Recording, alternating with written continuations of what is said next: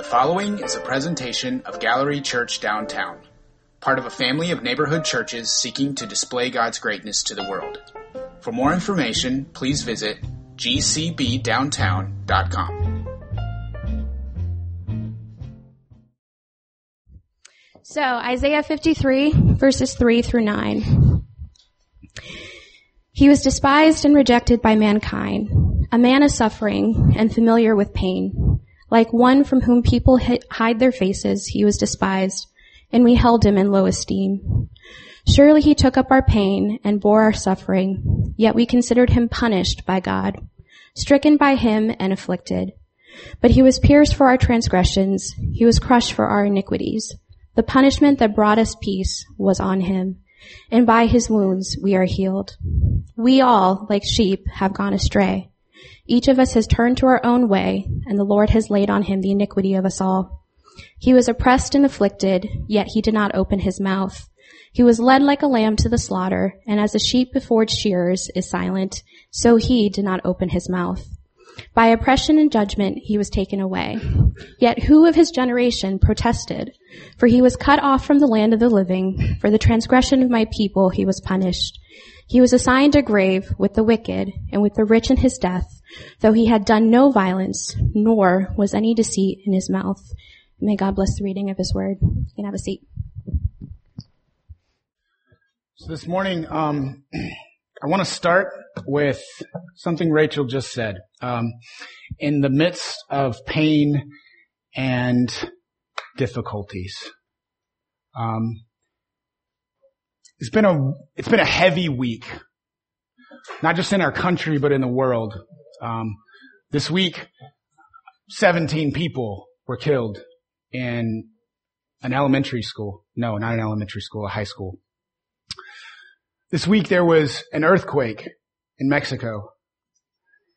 This week there are uh, vicious and violent dictators and um, militias in multiple countries of this world slaughtering people because they're different or because they believe something different or because they're in the way in the midst of pain and difficulties. I don't know about you guys, but um, every once in a while, uh, I struggle with the the worship songs that we sing because in my heart, I struggle to really mean the words that are on the screen. Right? This morning, our our worship, um, it's it was beautiful, right? There were great truths found in every song that we sang this morning. They are reminders that we need to hear, but a lot of times they are not accurate reflections of where we are emotionally or spiritually. And I want to start this morning by acknowledging that for some of us that are here, we couldn't sing because that's not how we felt. We don't feel free. We don't feel um,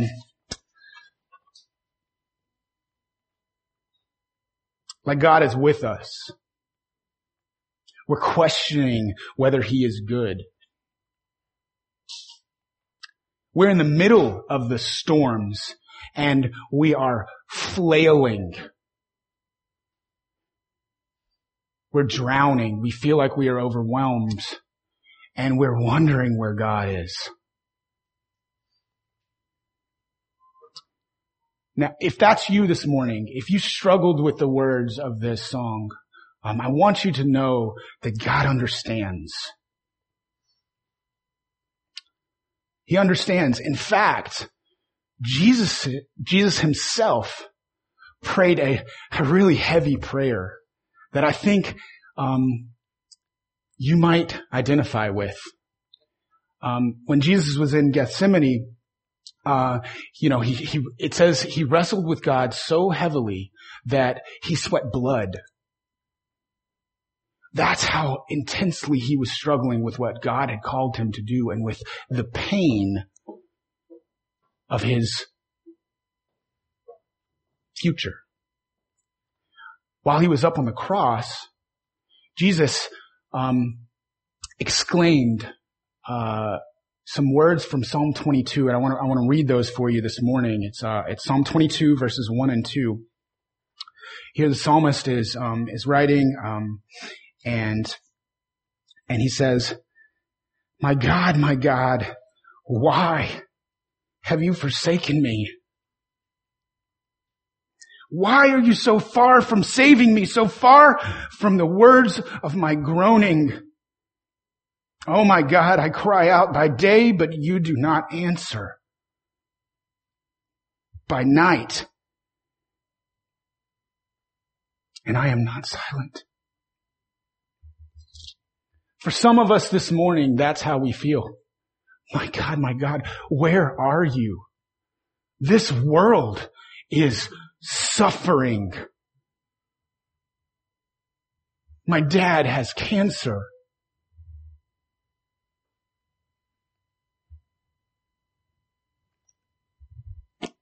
Where are you, God? My friend's mom just died. Where are you, God? There's hatred and discord and pain and suffering all around us.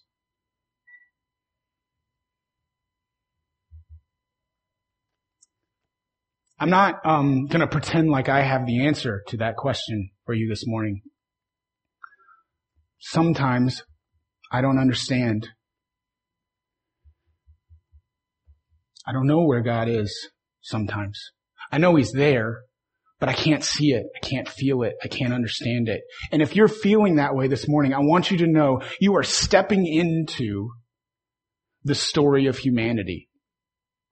All throughout the scriptures, over and over again, story after story in this book, books, there is example after example of suffering and pain and the struggle to understand why God. All throughout history, people have suffered.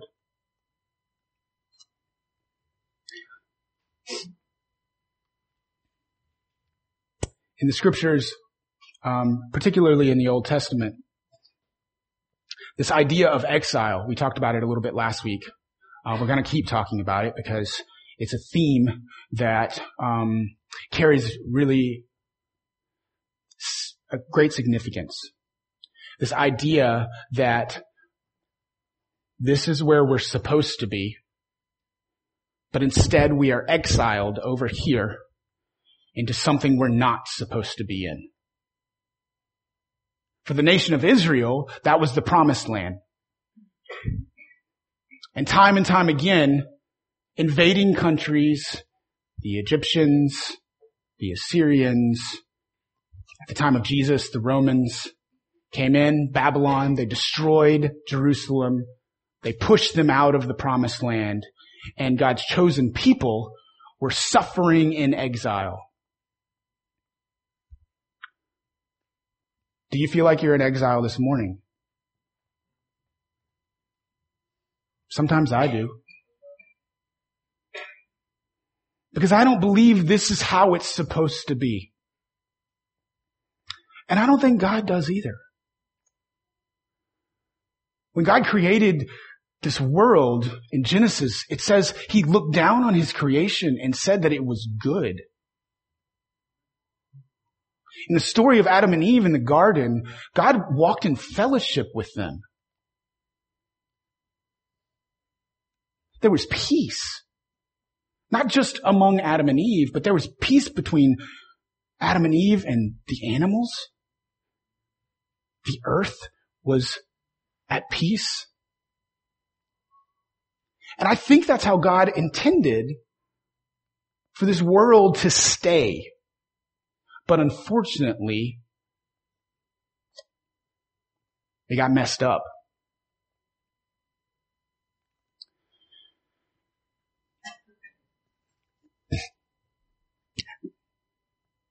some of that mistakes, some of the suffering we experience is because we as individuals have done something wrong. We've walked in disobedience. There's this idea throughout uh, the Old Testament, throughout the Jewish uh, and uh, scriptures, that my sin, my disobedience, has consequences. But there's also this idea that your sin and your disobedience has consequences. And there's also the idea that our collective sin and disobedience has consequences. And those consequences take the form oftentimes in the scriptures of suffering. But sometimes suffering happens to innocent people. It's present. It's around us. The world is broken. When, when God is casting Adam and Eve out of the garden, he talks about how the earth was cursed. Paul in Romans talks about how all of creation is groaning. Sometimes our actions have immediate consequences on ourselves. Sometimes they have immediate consequences on others. Sometimes they have immediate consequences on all of us. Sometimes, despite your innocence, my actions hurt you. So Israel is living in this understanding that suffering was not God's way. Right? They are living in this belief that God had made promises to them. He had covenanted with them that He was going to make it right.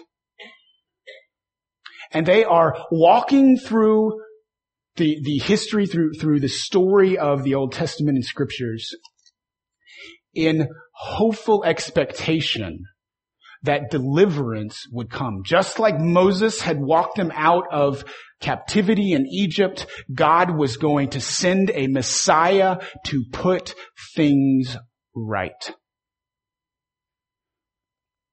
And that's where we find ourselves when we transition out of the Old Testament and into the New Testament in, in what we call the Bible. There's a group of believers in Jerusalem at this time longing for the Messiah to come that have read the prophecies in Jeremiah and in Daniel and in Isaiah and many, many other places. And they are hopefully waiting for God to fulfill his promises to his people that a deliverer would come. Now, what they got wrong was what that deliverer would look like. They were expecting a king like David. They were expecting someone that would come in, that would overthrow Rome, that would restore them to the power and the glory that Israel once had, because at one time, the nation of Israel was the most influential the most wealthy, the most prosperous nation in the world. Yet here they were, sitting under an oppressive re- regime of Rome, once again, suffering. Now, unfortunately for us,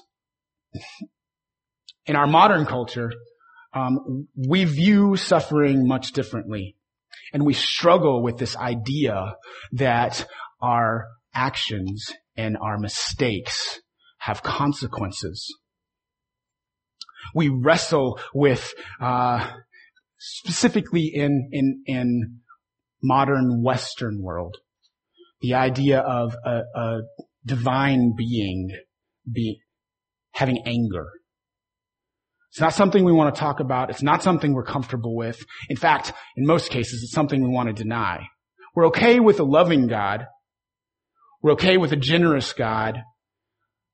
But this idea that God can be angry and that our sin has consequences, I don't know if I want that. Right? That's not what Israel was thinking at the time of Jesus. They understood that their disobedience sometimes caused suffering. In fact, so much so that they were actually expecting a season of great suffering before the Messiah came. There's historical evidence that what they taught at that time was that there would be a period of intense suffering similar to what they were experiencing with Rome, and the Messiah would come when that period of suffering was over. So when we're reading the story in the New Testament, particularly in the Gospels, and we hear uh, them shout Hosanna, it's because they thought their deliverer was there. And that's how they interpreted the suffering that they were going through. That's how they interpreted passages of scripture where, um, in Isaiah, for example, it talks about this, this prophecy of the one that will come that is going to deliver them, that's going to set them free. They understood that to mean King David. But as we know, because we have the benefit of hindsight, and we've heard Jesus' story, some of us, that's not the path Jesus took. Jesus actually was the one that suffered far more than we ever will. And that idea was revolutionary. It was, it's not just countercultural now, it's countercultural then. The idea that the Messiah, the chosen one, the deliverer, would actually be the one to die, to sacrifice, to suffer on behalf of our sins as a nation.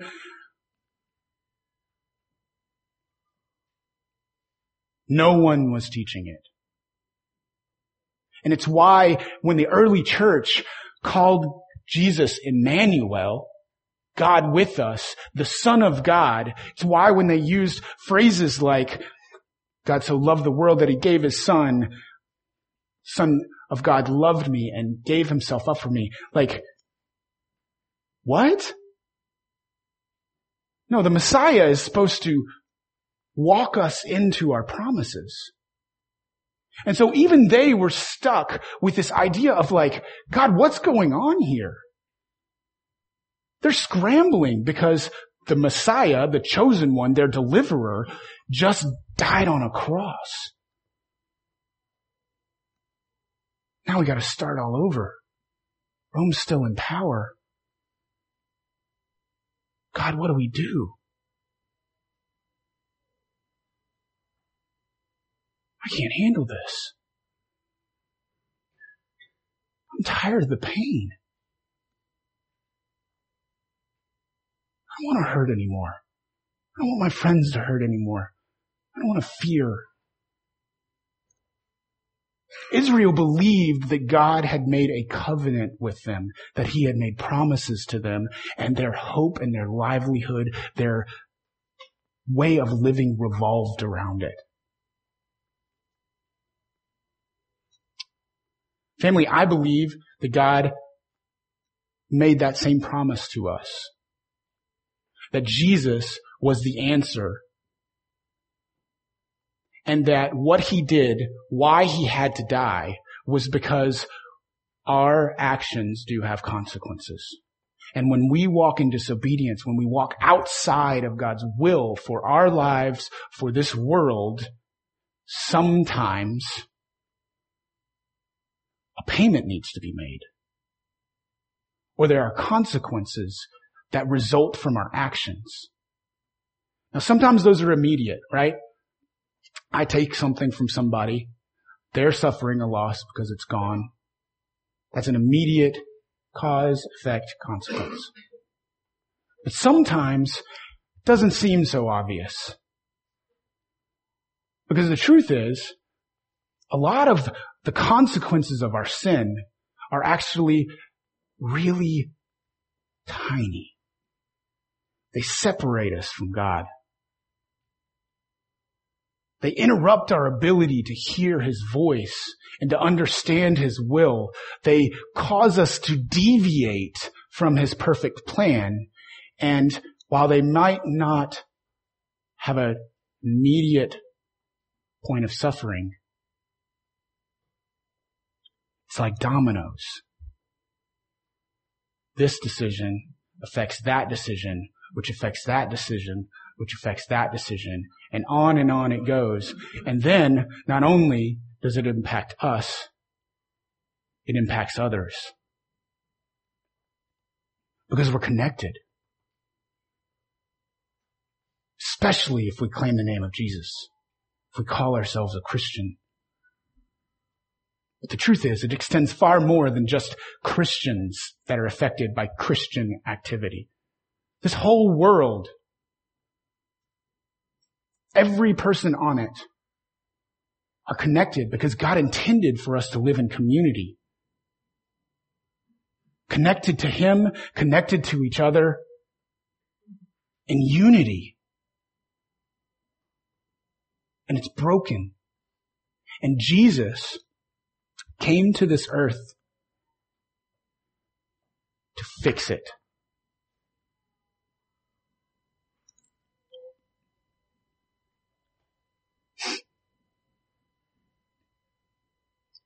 We're in exile.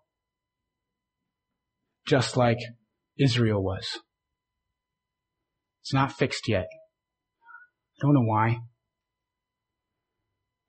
I want it to be fixed. I believe God has the power to fix it.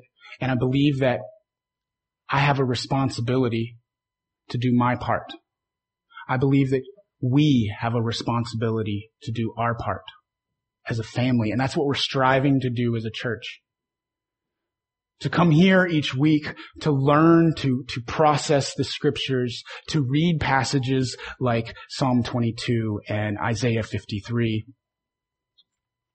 to examine what they mean, to allow them to shape and form and mold us and encourage us, sometimes discourage us because we recognize how far off we are. But the point of it is so that we can grow and mature into what God intended for us to be. Little Jesuses, that's what it means to be Christian. Little representatives little deliverers walking this earth, living in the hope that God has promised us. He loves us. God loves us. God loves us. We don't always live in that promise. We don't always trust it. We don't always understand it, but there should be no doubt in our minds we should be able to sing songs like we sang this morning and mean them. Because there's great truth there. Sometimes we can't. Sometimes I'm struggling and I need you to lift me up. Sometimes you're struggling and you need me to remind you of a truth like those songs. It's why we sing. It's why we gather together. It's why we do things like communion and why we pray and why we discipline ourselves because the realities of this world are constantly trying to cause us to forget, to deny, the truth that God has covenanted with us that he will deliver us from this exile. By the evening of the first Good Friday, when Jesus died on the cross,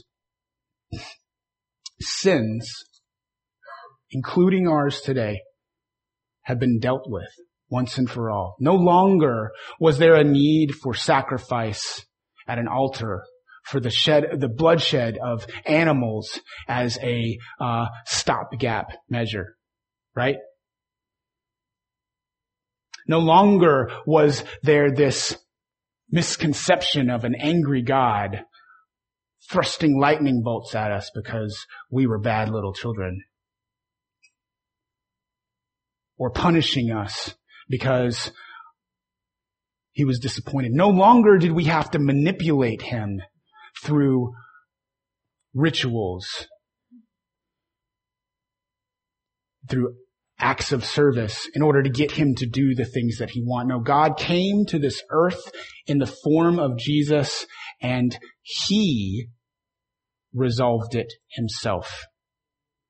That was revolutionary, family. In fact, it still is.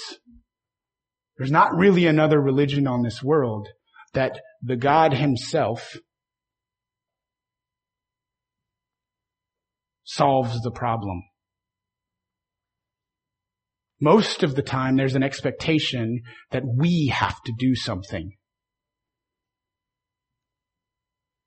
You have to walk in this way. You have to make this sacrifice. The idea of sin exists in a lot of places, but Jesus is unique in that he claimed to be the son of God. He came to this earth and he solved the problem for us. As we continue to press on towards Easter, as we continue to ask this question of why did Jesus have to die, our hope as, as a leadership team, as, as teachers, as, as, as a church family, is that we continue to grow in our understanding of just how important that actually was. God himself solved the problem. Our problem. He fixed our mistakes. He paid our price. He didn't do anything wrong. He didn't make mistakes.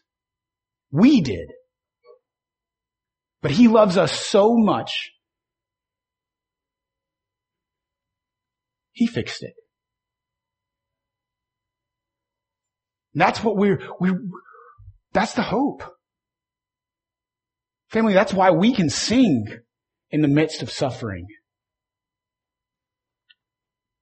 It's what's special about Christianity. It's why it's good news.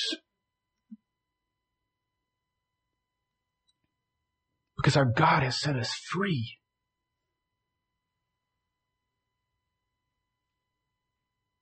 Not just the nation of Israel, not just the best people, even the worst of us. He came, He died, He said it right.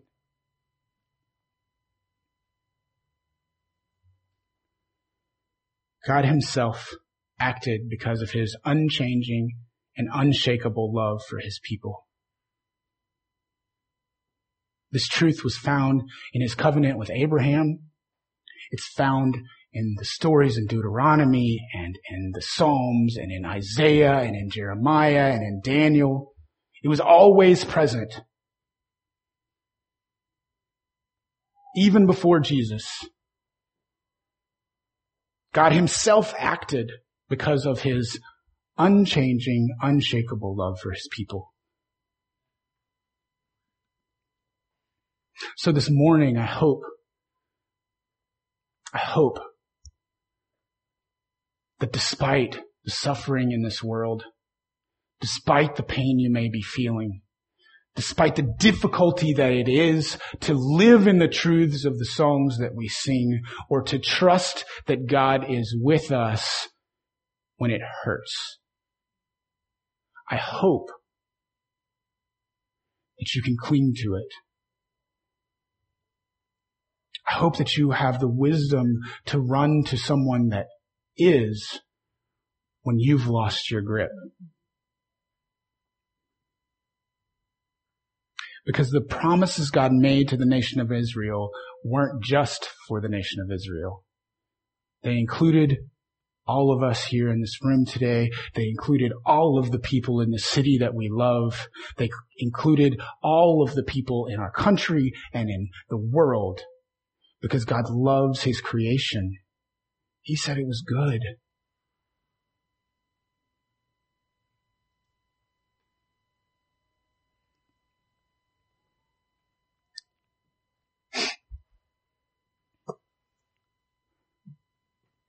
I'm sorry that you're suffering. I'm thankful for those of you that have experienced God's promises and that are living full of hope. We need each other because we're all going to be at different points at different times. One day, things might be rosy, and the next day, they might be dark.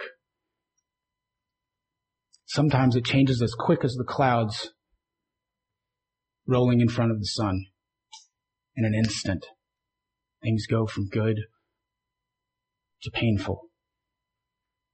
The whole earth, all of creation is groaning because it's not right yet. But our God is at work. He's at work in us individually. He's at work in us collectively. He's at work in this world. And as we continue to press forward towards Easter, I hope that you will let that truth penetrate your heart, that you'll sit with it, that you'll wrestle with it, that you'll ask yourself, do I really believe this?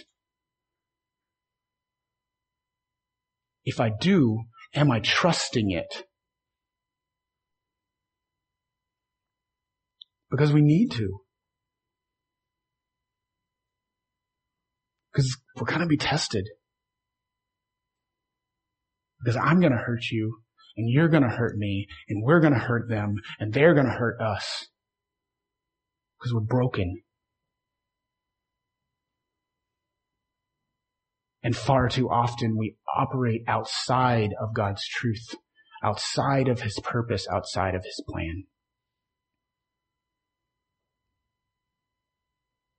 But praise God, He has promised us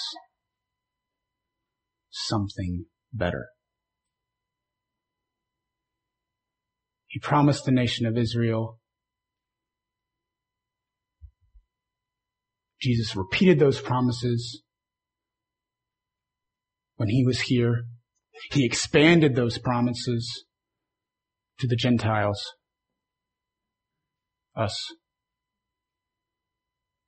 He sent us the gift of the Holy Spirit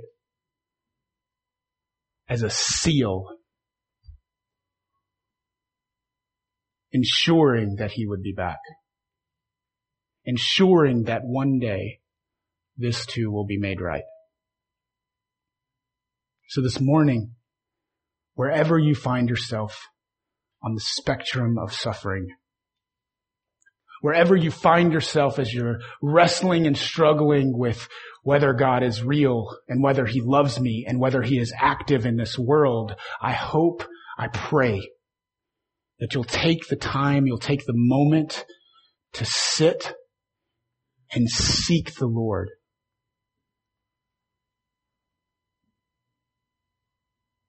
I can't promise you that when you ask God to reveal himself to you, that it's gonna come in a form that you recognize. Because just like we're selfish and broken, we don't understand the ways of the Lord. And so sometimes he's acting all around us and we fail to see it and we fail to understand it. But family, that does not mean it's not happening. So in those moments when you're scrambling and you've begged God to answer and you're not finding that answer, find someone else to walk through that suffering with you. Find someone else to help you see from a different perspective because sometimes it's that simple.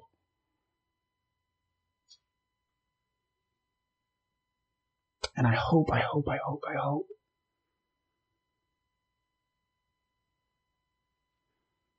that you can rest in the promises of God's unconditional love.